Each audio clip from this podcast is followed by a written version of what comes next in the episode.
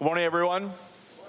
It's great to welcome you to Grace Community Church this morning. Good to see each and every one of you on this day. I'm Pastor Mike Sigmund, and if you are visiting with us, make sure you stop by the welcome desk and let us know that you're here for the first time. We have a gift for you and some information about the life and ministry at Grace Community Church. I want to share two things with you this morning. In your bulletins as you came in this morning, you would have received an insert that's entitled Ministry Priorities.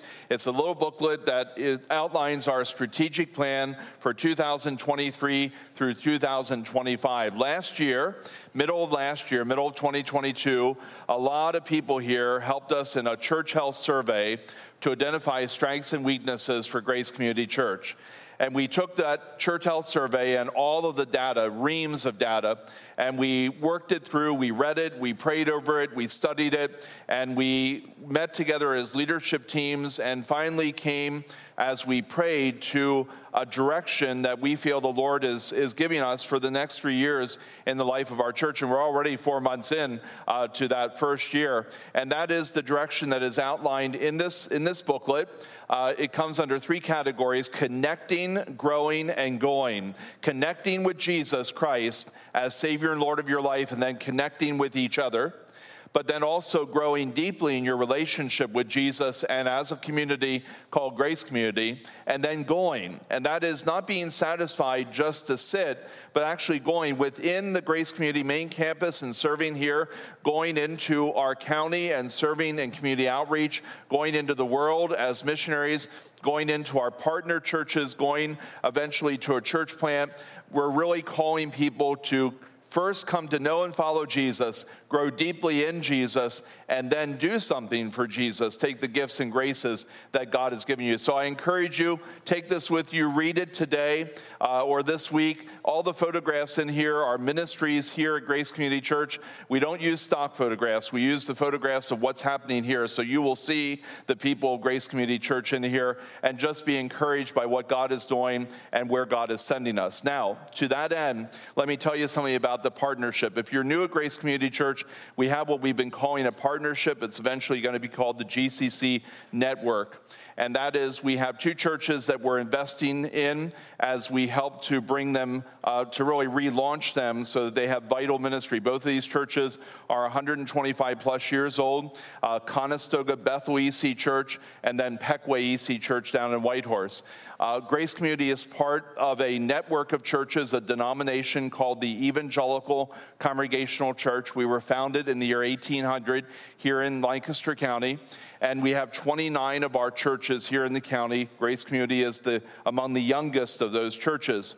And 2 years ago, we were praying about next steps for Grace Community, and we said, you know what, God has blessed Grace Community in abundant ways, lots of resources, people and talents and giving, and we shouldn't sit here and just watch churches around us decline and close, and especially within our church family, the Evangelical Congregational Church. And we became aware that our Bethel Church in Conestoga was struggling, around 17 people, and not sure what their future would be. We became aware that down at Pequea and Whitehorse, eastern end of the county, that church was around a dozen people, 12 to 15. And so we began to invest in them, and the way we did that was we raised up pastors. Pastor Jesse Bills is part-time down at Pequea, part-time here as our discipleship pastor. Pastor Kevin Kummer spends 15 hours at Conestoga, 30 hours here as our missions pastor. We have a pastoral intern over at Conestoga by the name of Jake Farnham. Jake and his wife Jessie used to worship here at Grace Community. And so we sent these pastors with the agreement of the congregations, and both of those churches are experiencing God's blessing. I was at Conestoga last Sunday for their 10:15 service. There were over 60 people there. Had been at 17, 22 months later, they're around 60 or more, and it is multi-generational. It's exciting to see what God is doing there. Down at Whitehorse, Pequea Church is up to about 35 to 40 from its 12 to 15 position. They had an Easter egg hunt this year, and they never saw 200 people in their building before, but they saw it that day, when everybody came for the Easter egg hunt from Whitehorse and every other little crossroads around there. It was incredible, giving them all kinds of opportunity to reach out. So God is at work. 2 months ago, a family from our congregation asked me whether I could just speak with them about a vision that they had, and they simply said, we believe that God is doing a great work at Pequea and Conestoga. We're excited about that. We believe that one thing that would benefit from those congregations is if their pastors could be full-time and their pastors could really invest deeply into those communities and help develop those churches. And so we're going to make a gift of $100,000 to Grace Community Church to employ those two pastoral teams full-time. And the goal of this gift is that we will set aside $60,000 for Pequea, $40,000 for Conestoga. And let me just give you an example of this. At Pequea Church, they will receive a subsidy of $30,000 beginning July 1, 2023 through July 1, 2024. And that will help bring their pastor, Pastor Jesse, to full-time ministry. He will then be able to invest himself fully and completely in that ministry, build it up, grow it, lead the people there to help grow that congregation. And the understanding is that as they grow in this next year, then we get into 2024, their subsidy will go from $30,000 to $20,000. They will pick up that extra $10,000. And we get into 2025, their subsidy will go from $20,000 to $10,000, and they'll pick up that extra $10,000. And by the year 2026, the vision is, by our prayer, by the power of God, that Pequea Church will once again be a full-time congregation, full-time pastor, and they'll be supporting that pastor and reaching their community. God has already shown some amazing things at Pequea, just some of the things that Jesse is already starting to do to lay that groundwork. And the same will be true over at Conestoga in a different way because they have a pastoral team. This is exciting. Those congregations are amazed. They have never seen this kind of generosity, and they really have felt very deeply loved and cared for, that anyone would love and care for them enough to say, we want to invest in you because we believe that God wants to use you as a tool in his hand to help people come to know and follow Jesus Christ. And I've never seen that either, and I'm just excited by what the Lord has provided. I think we need to return thanks to the Lord for that gracious gift. Praise the Lord for his goodness and his grace.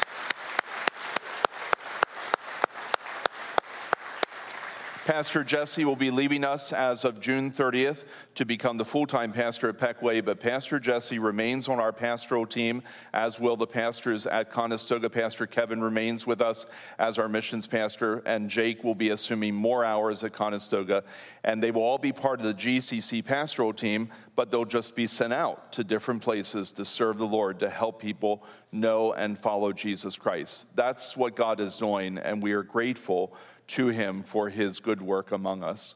Thanks be to God. Pastor Addison is going to come and lead us in prayer and then read the Word of God. Good morning. Please join me for a word of prayer. Lord, we thank you for your goodness to us. We thank you that you have shown your goodness and your purpose for this church over and over again. We thank you that we live in a county where it's easy to find a great church, not just, Grace Community Church or Willow Street, but many, many, many other churches where people are being taught the gospel and are connecting with each other and are seeing their kids grow in their faith and are connecting to leaders and teachers who care about them and care for them. And we thank you that we get to be one of those churches, and we're just thrilled that we get to be here in this time and get to see you work in the way that you are working. And Lord, we pray that you would just help us to be cognizant of your goodness, Lord, that we wouldn't let ourselves be the type of people who are complaining or always focusing on the negatives, but instead choosing to focus on your work and your goodness. And Lord, I pray that as you are good to us, Lord, we would not see it as license for complacency, but that we would lean into the work you would have us do. Lord, that in a time when we are comforted, Lord, there are gifts that provide for us financially. There are opportunities for us to see people come to know you. Lord, that we would not just take that comfort and enjoy it, Lord, but that you would make us uncomfortable, Lord. Put us in a position where courage is necessary and where we need to follow after you, even into things that make us scared or uncomfortable or might prove difficult. And that fits perfectly into what we're talking about this morning as we reflect on the courage of David, that he showed up to this battle, and while everyone else was terrified, while everyone else was slinking back, he said, well, who is this guy that he thinks he can defy the armies of Israel?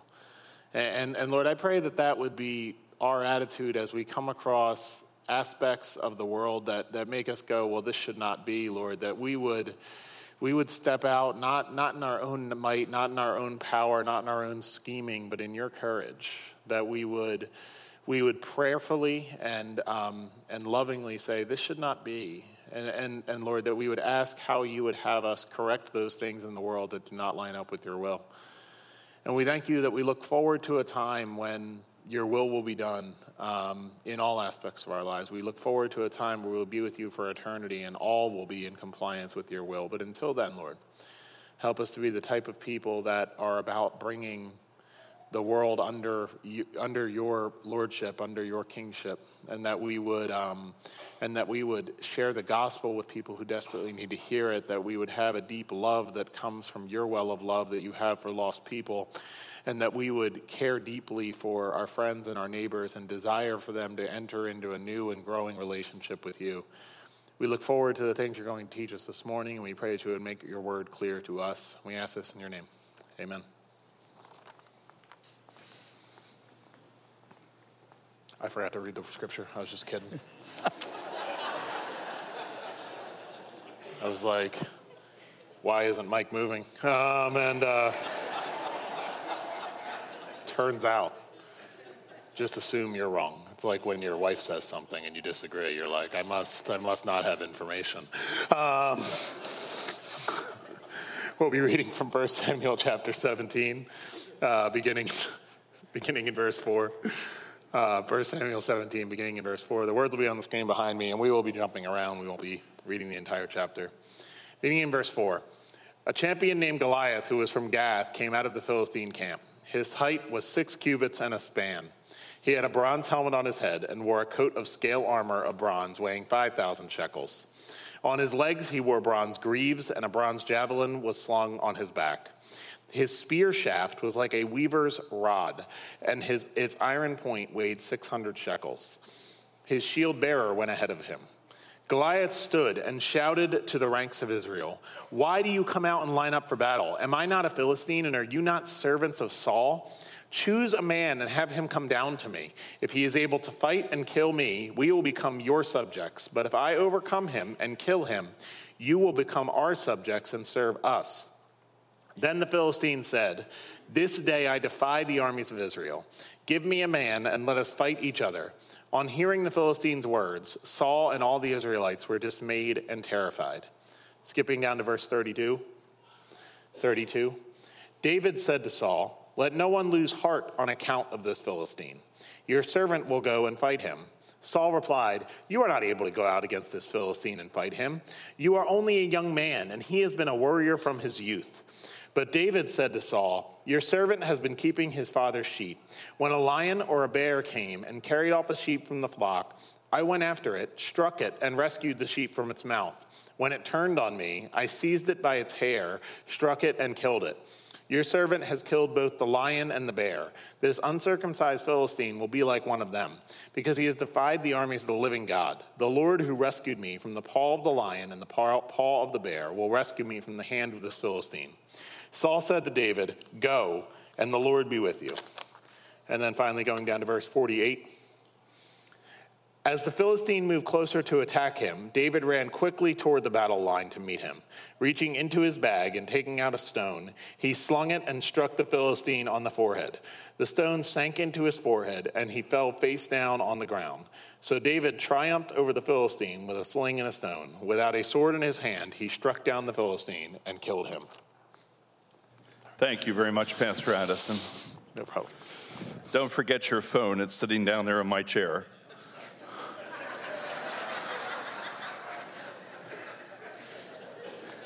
Your PayPal account was helpful to me in that brief time there, so thank you.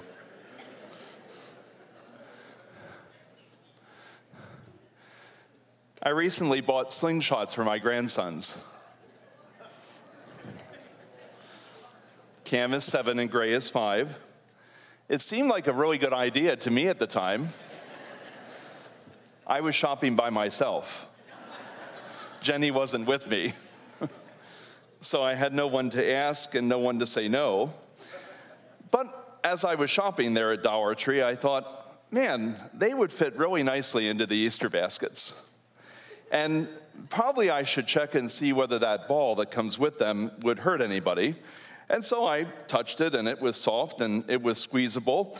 And I thought, this is going to be wonderful. What I hadn't considered is that that little ball, given the force of a 7-year-old across about 20 feet from the living room into the kitchen, could really sting Papa when it was first thrown.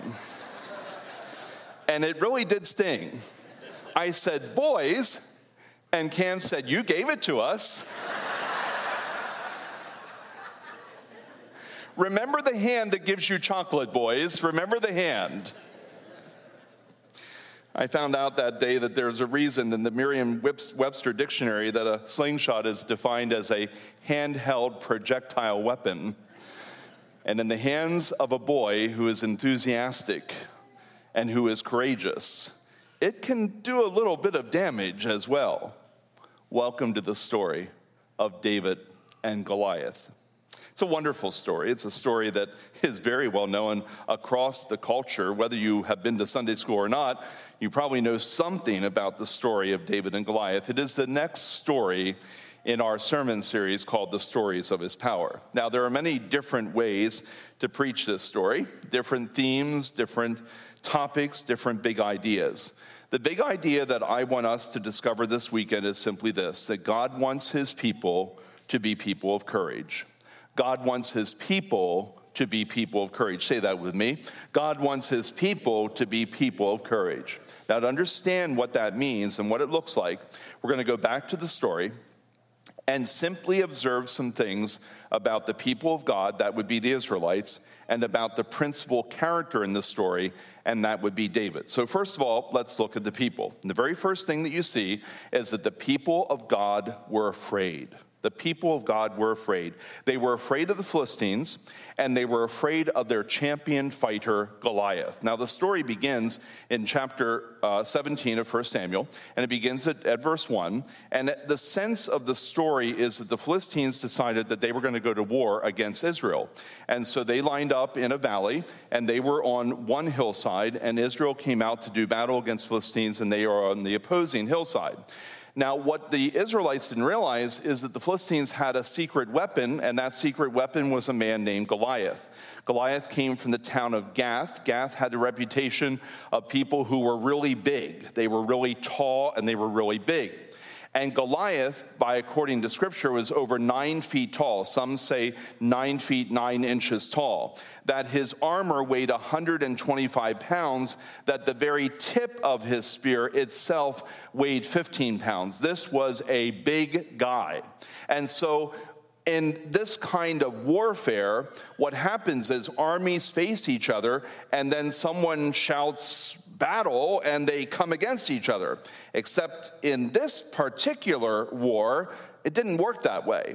They didn't shout anything. In fact, Goliath broke ranks, came out, and terrified the Israelites by his very height and girth and by the weight of his armor. And oh my goodness, look at what the Word of God says. On day one of this would-be battle, Goliath says, "This day I defy the ranks of Israel. Give me a man and let us fight each other." I'm thinking that some of those men were saying, "No, don't give him to me. Don't give me to him." And on hearing the Philistines' words, Saul and all the Israelites were dismayed and terrified.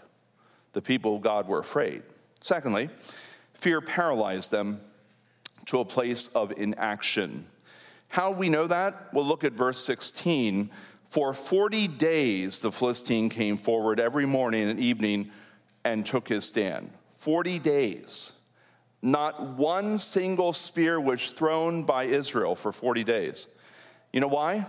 Because for 40 days, every day, the first thing that happened in the morning was Goliath broke ranks, came out and taunted Israel, and they were terrified, dismayed. Look at what the Word of God says. On day 40, verses 23 and 24, Goliath, the Philistine champion from Gath, stepped out from his lines and shouted his usual defiance, and David heard it.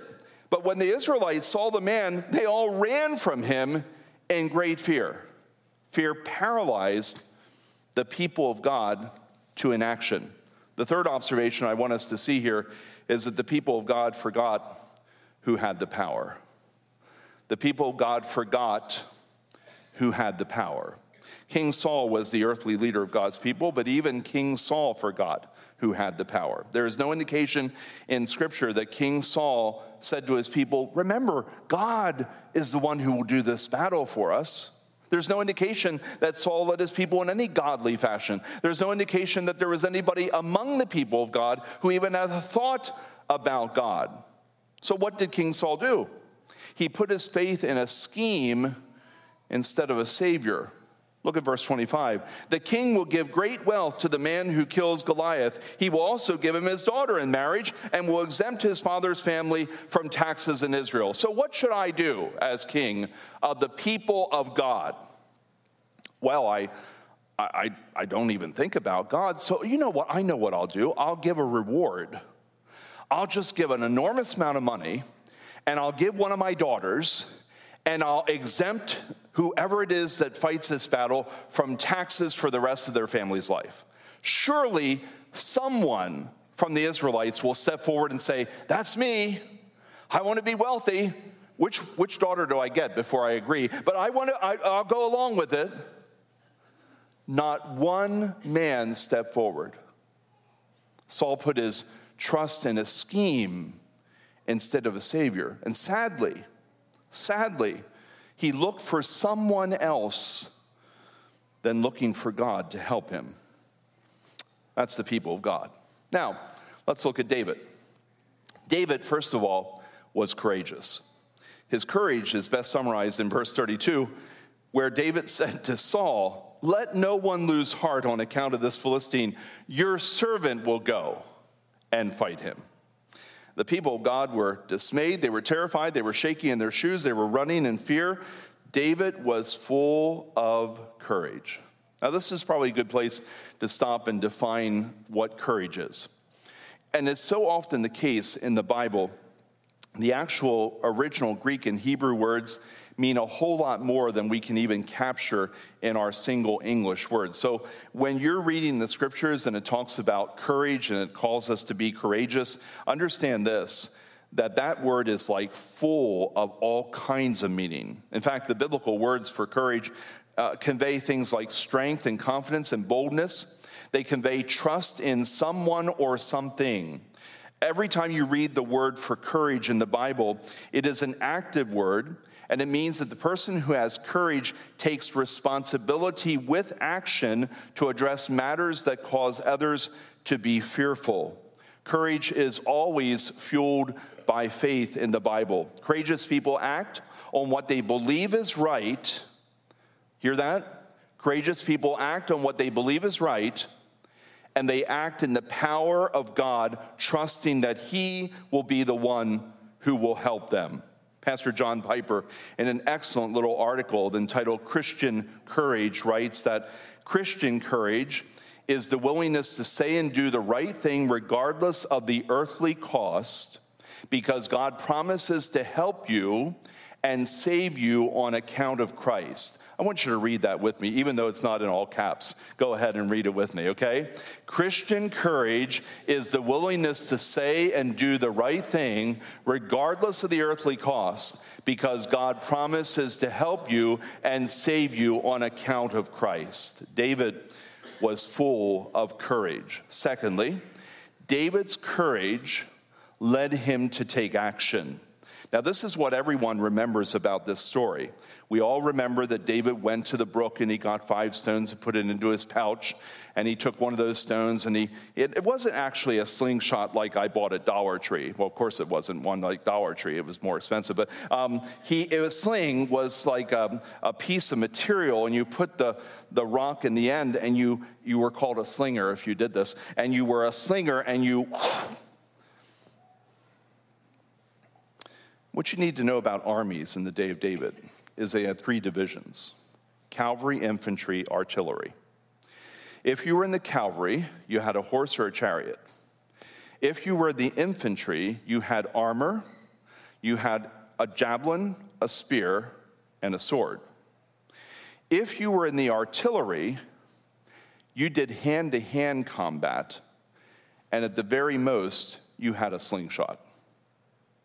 So, what you need to understand about this story is that Goliath is in the infantry. He's got armor. It weighs 125 pounds. He's got a javelin, a spear, a sword, and his spear has a tip on it that weighs 15 pounds. And then there's David.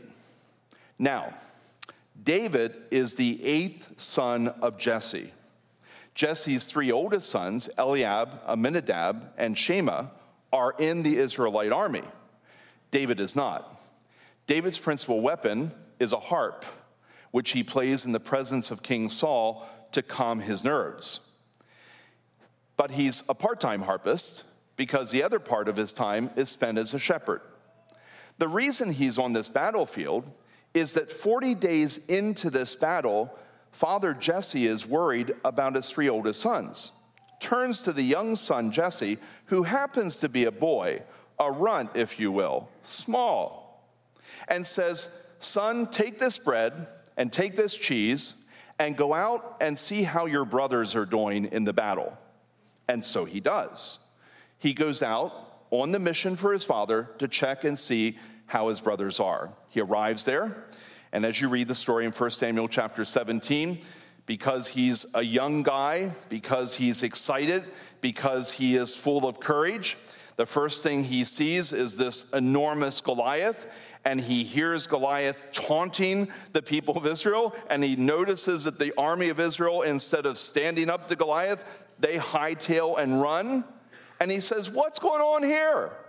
And everybody around says, "Don't you know?" "No, I don't know." "Well, Goliath, the king has a reward, and the reward is money and a daughter and taxes that are canceled for the rest of your father's life."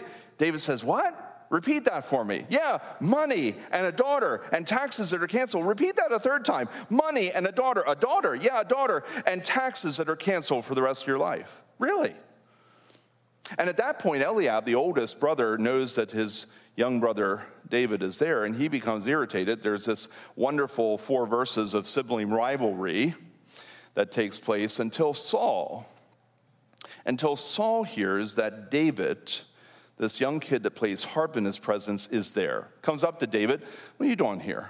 David says, "I can take that one out. I can do battle. I can conquer Goliath." "You can't do that. Don't you realize that Goliath was a boy, since he was a boy, has been in the infantry? You're just a boy. There's no way that you can take him out." But David stood his ground. He was full of courage. In fact, as the God's people were paralyzed by fear, David was energized by courage. And he acted on what he believed was right. And his courageous action was fueled by faith. David was a man of courage, and his courage led him to action. But here's the third thing I want you to see. David had faith in the one who had power. If you forget everything else, write this down. David had faith in the one who had power. Say that with me. David had faith in the one who had power. It's interesting, as you read this story, arrogantly, Goliath taunts the people of God. "This day, I defy the ranks of Israel."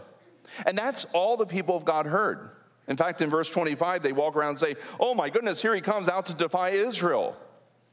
But that's not what David heard. In verse 32, David courageously declared that he would fight Goliath. King Saul said to him, "You're not able, you're just a boy." And this is what David says. He provides Saul a resume of his life as a shepherd. "When a bear or a lion carried off one of my sheep, I would go after it, strike it, and rescue the sheep." Now look at this. "Your servant has killed both the lion and the bear. This uncircumcised Philistine will be like one of them because he has defied the army," say it with me, "of the living God. The Lord who delivered me from the paw of the lion and the paw of the bear will deliver me from the hand of the Philistine. And that's not all. David's courage was fueled by his faith, and his faith was in God alone. Look, if you would, at verses 45 through 47. David said to the Philistine, to Goliath, "You come against me with sword and spear and javelin, but I come against you in the name of the Lord Almighty, the God of the armies of Israel, whom you have defied. This day the Lord will hand you over to me. All those gathered here will know that it is not by sword or spear that the Lord saves. The battle is the Lord's, and he will give all of you into our hands." David understood something that every one of us need to understand in life. That when we face the giants of life, it is not by our might or our power, but by the power of God at work in and through us that overcomes the giants of our lives, the challenges to our faith. Oh, I love how in verse 45, David says to Goliath, "You have your weapons, but I have the Lord. I have the Lord." Now, to summarize this story, Israel overestimated the threat and underestimated their God. And David's estimation of both was just right. I want to ask you a question today. Have you ever overestimated the threats in your life and underestimated the power of God in your life? Can I take you back to Easter, where we learned that the power that resides in us through the Holy Spirit is the same power that raised Jesus from the dead? Never underestimate the power of God. So then, what do we do with this story? What difference should the truth about courage make in our lives? Well, let's go back to the big idea of the sermon. And the big idea is that God wants his people to be people of courage, and that's especially true when we face challenges to our faith. We saw that in David's life, and it's true in our lives as well. Christians are called to be people of courage. Christians are called to be people of courage. Why is that? Because while we live in this world, we are not of this world. We live under the lordship of Jesus Christ, and we live by the authority of God's word. We are in this world, but we are not of this world. Our values and beliefs will often conflict with the values and the beliefs of this world.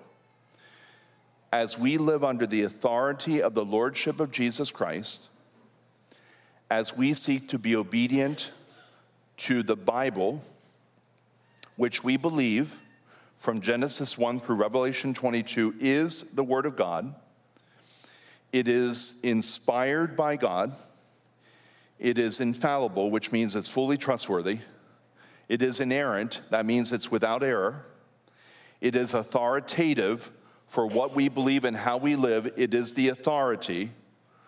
It is living truth for us. As we hold to Jesus Christ as the one and only Savior and his word, the beliefs and values that we hold then will at times, and maybe increasingly so, be in conflict with the beliefs and values of this world. The culture in which we live is in moral and spiritual decline. In some places, it's in a free fall. I began this week in a prayer meeting with 6 pastors from Lancaster County. We were called together by Pastor Kevin Eshelman, who's the lead pastor up at Ephrata Community Church. We were hosted by Pastor Bill Eckert over at Calvary Church, and the 6 of us gathered at 8:30 on Monday morning, simply to pray for each other, to pray for each other's ministries, to pray for our churches, and to pray for our county. It was interesting in that conversation, Kevin mentioned the fact that it can be very easy if you live in Lancaster County to be lulled into thinking that the rest of the world is like this. It is not. We had visitors 2 weeks ago from Maine. They came to bring their daughter to visit Lancaster Bible College, and they came to worship here. And as we were talking after the service, the mom said to me, "We live in Maine, which is a post-Christian culture. Not post-Christian, but post-Christian culture." We live in Lancaster County that still retains, to a large degree, a memory, and in some places, a true, deeply embedded culture of Christian faith. Doesn't mean that our county doesn't need Christ. Oh my goodness, probably more so than ever. Because if we're not careful, we'll think that everybody around us are believers, and they are not. But we are blessed to live in this place where there is such a sense of honor for Jesus Christ in so many corners, but not across the entire culture. In the larger culture in the United States, Christians are in the minority today. We need to understand that. We need to accept that. We need to understand that challenges to our faith will increase over the course of time. And when those challenges come, we can either retreat in fear or we can be courageous, bold, and stand firm in our faith. I've added to my morning devotional time in 2023 a desire to pray for the nations. So I have this app called Operation World. And usually before I read the word in the morning, I sit in my chair and I go to the app, and the app pops up, and for that day, it gives me information on a nation of the world that I'm going to pray for that day. It's really cool. And it tells me about the nation and gives me information so I get a sense of it, gives me a map. So on Wednesday, as I'm writing this sermon, preparing to come in here and finish this sermon, I'm praying for the world, and I go to the app, and Comoros comes up. I mean, I'm learning about all kinds of nations. I mean, there are nations in this world that are the size of New Danville. Honestly, there are. It's unbelievable. So Comoros comes up. What is Comoros? It's an island nation off the coast of Mozambique. Okay. So in this app, every day I pray 3 to 5, sometimes 7 prayer requests for the nation. Comoros, 98.8% Muslim. Ranks number 42 on the top list of top 50 nations where Christians are persecuted. Here was the prayer request for Comoros on Wednesday morning. Pray for courage for those choosing to follow Jesus and wisdom for all who must walk out their faith in this hostile atmosphere. Okay, so I prayed for Comoros. And I prayed that prayer. And as I was praying for Comoros, it occurred to me that as I'm saying these words, this prayer request can apply to my own American culture as readily as it applies to the Comorosian culture. And depending on where you live and who you're surrounded by, you really do need courage to choose to follow Jesus and wisdom to walk out your faith in an atmosphere that sometimes is hostile. I don't know about you, but I read the news reports about things that are going on around us here in the borders of Lancaster County, and by some definition, I'm a hate monger. I'm a hate monger because of the things that I believe from the authority of God's word. I'm not a hate monger. I every time I read that, I want to say, I'm not a hate monger. I'm not. Believe me, I'm not. I'm not. I just live under a different authority. I have a different Lord. And because I believe something different shouldn't mean that I should be hated or labeled as a hate monger.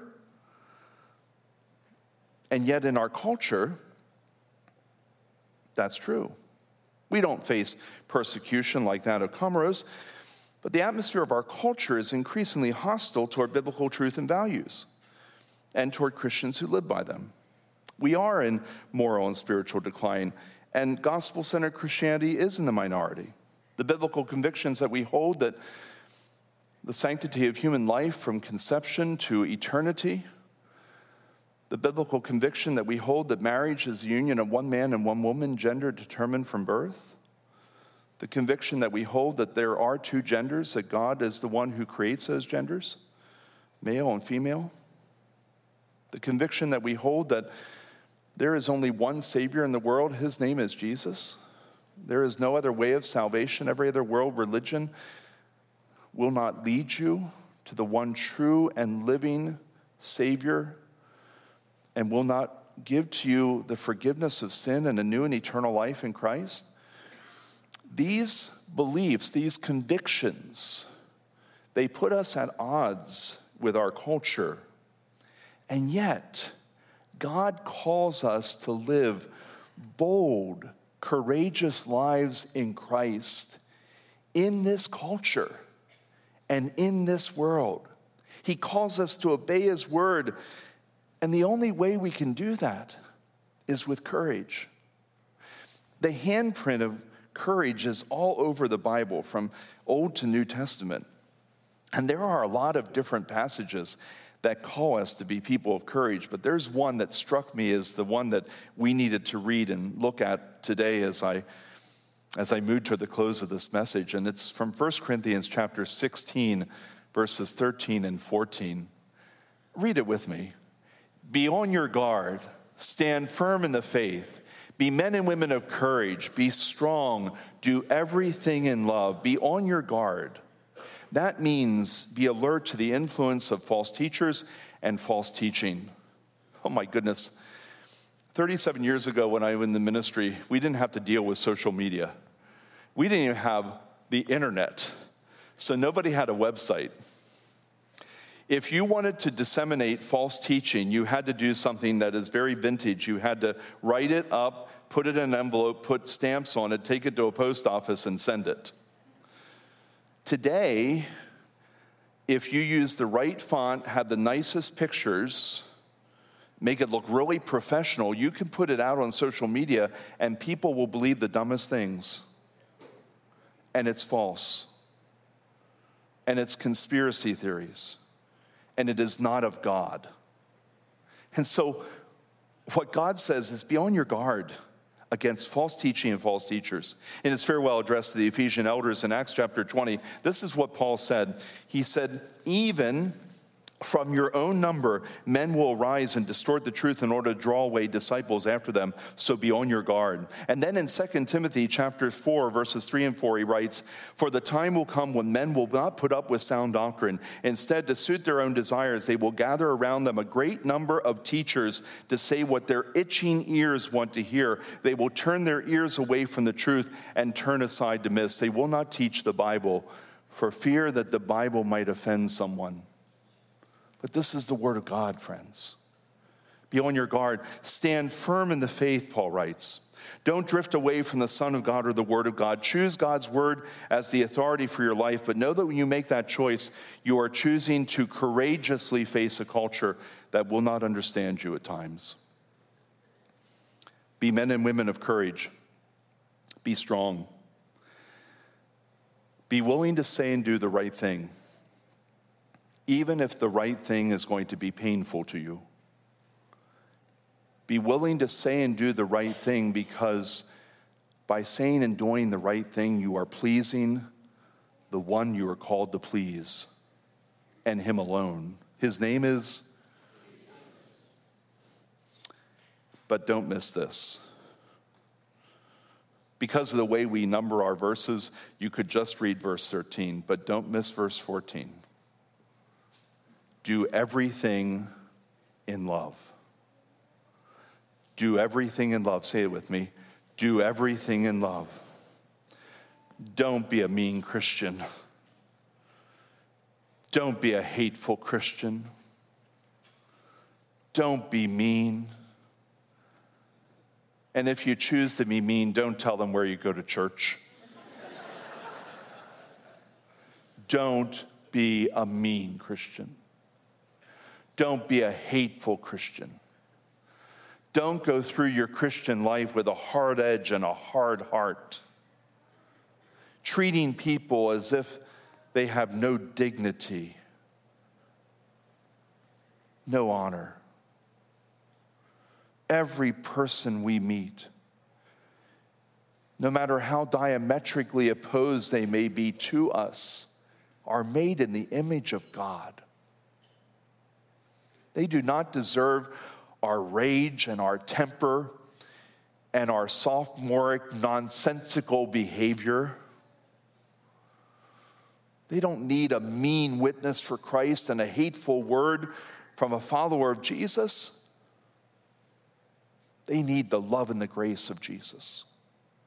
Friends, we can stand on the authority of God's word. We can stand on the authority of truth and have convictions that are so opposed to what the culture says and still be gracious and kind. I remember when in our culture you used to be able to have a difference of opinion with someone and still come out friends. I remember we had this thing in the culture years ago called civility. We don't have it anymore, but we used to have it. God help us. The Church of Jesus Christ and Christians need to set the pace. We need to be civil. We need to be gracious. And we need to be loving. I've had conversations with people that I oppose that have an opposing viewpoint from me. And I've been able to have conversations with them, and I've stood my ground. I've stood firm on the Word of God, and I've been able to smile and been able to say, brother, I'm completely in disagreement with you, but I appreciate that you've been able to share what you believe in, and I hope that you appreciate that I've shared what I believe in. Do you mind if I pray for us both right now? You can do that. And then you let the rest up to God, because you know what? You're not anybody's savior. There's only one savior, and his name is Jesus. Listen, the Word of God says this: for we are not fighting against flesh and blood enemies, but against evil rulers and authorities of the unseen world, against mighty powers in this dark world, and against evil spirits in the heavenly places. Listen, our enemy is not that person that opposes us. It's the devil. We need to love and care for the people around us. So this call to courage is for now. We need to be on our guard now. We need to stand firm now. We need to be strong and courageous, people of courage now. We need to do everything in love now. God wants us to be people of courage, courage that is fueled by faith, people who do what is right. And we do it in the courage of the Lord.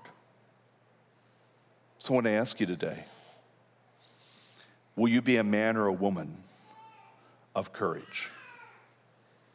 Let's pray. Gracious Father, thank you for your word. Thank you for the truth that out of the story of David and Goliath could come such powerful truth. To see this man stand firmly and to be a man of courage inspires us that that's who we want to be for your honor and glory. We want to stand firm and we want to be courageous even as the culture around us would drift further and further away from you, and our values and our beliefs would be challenged.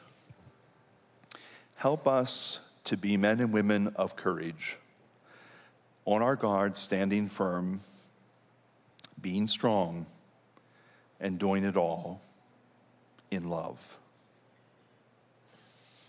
We pray this in Jesus' name. Amen.